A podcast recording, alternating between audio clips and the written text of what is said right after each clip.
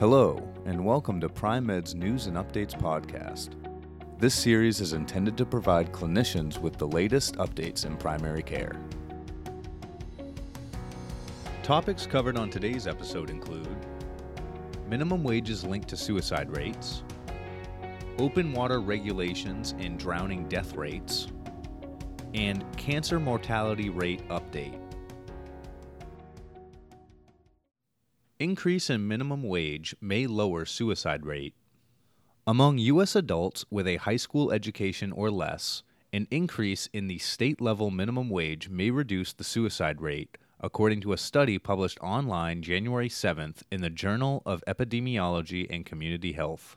John A. Kaufman from Emory University in Atlanta and colleagues ran difference in differences models using monthly data from all 50 states and Washington, D.C. from 1990 to 2015 to examine the impact of minimum wage on suicide by level of unemployment. Educational attainment was used to define treatment and control groups. Exposure was the difference between state and federal minimum wage in 2015 US dollars. The researchers found that among adults aged 18 to 64 years with a high school education or less, a US $1 increase in the minimum wage had an impact ranging from a 3.4%, 95% confidence interval, 0.4 to 6.4, to a 5.9%, 95% confidence interval 1.4 to 10.2 decrease in the suicide rate. Significant effect modification was detected by unemployment rate. The largest effects of minimum wage on reducing suicides were seen at higher unemployment levels.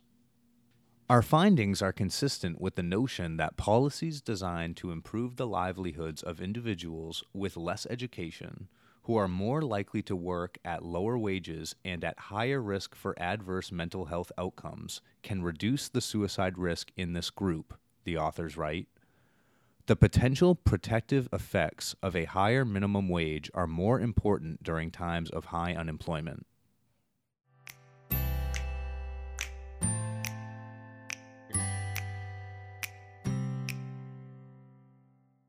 Open water regulations linked to lower drowning death rates. Open water regulations are associated with lower open water drowning death rates, according to a study published online January 7th in Injury Prevention. Linda Kwan from Seattle Children's Hospital and colleagues identified and calculated open water drowning deaths involving all ages from 2012 to 2017 for 50 states. Types of state regulations for open water swim sites in place in 2017 were identified for a sample of 30 states 20 high drowning and 10 low drowning. The associations with open water drowning death rates were assessed in three groups overall, youth, and non white, and by types of state regulations. The researchers observed associations between swim site regulations and open water drowning death rates for 10,839 victims. Lower open water drowning death rates were seen in states with more types of regulations in a dose response relationship. Compared with states with all five types of regulations, those lacking regulations had higher open water drowning death rates among youth and non white residents, 3.02 and 4.16 times higher, respectively. Overall, and among those aged 0 to 17 years, lifeguard and tracking, planning, reporting regulations correlated with a 33 and 45% reduction, respectively, in open water drowning death rates. States interested in lowering their open water drowning rates, especially among high risk populations, could evaluate their existing regulations and consider implementation of these regulations, the authors write.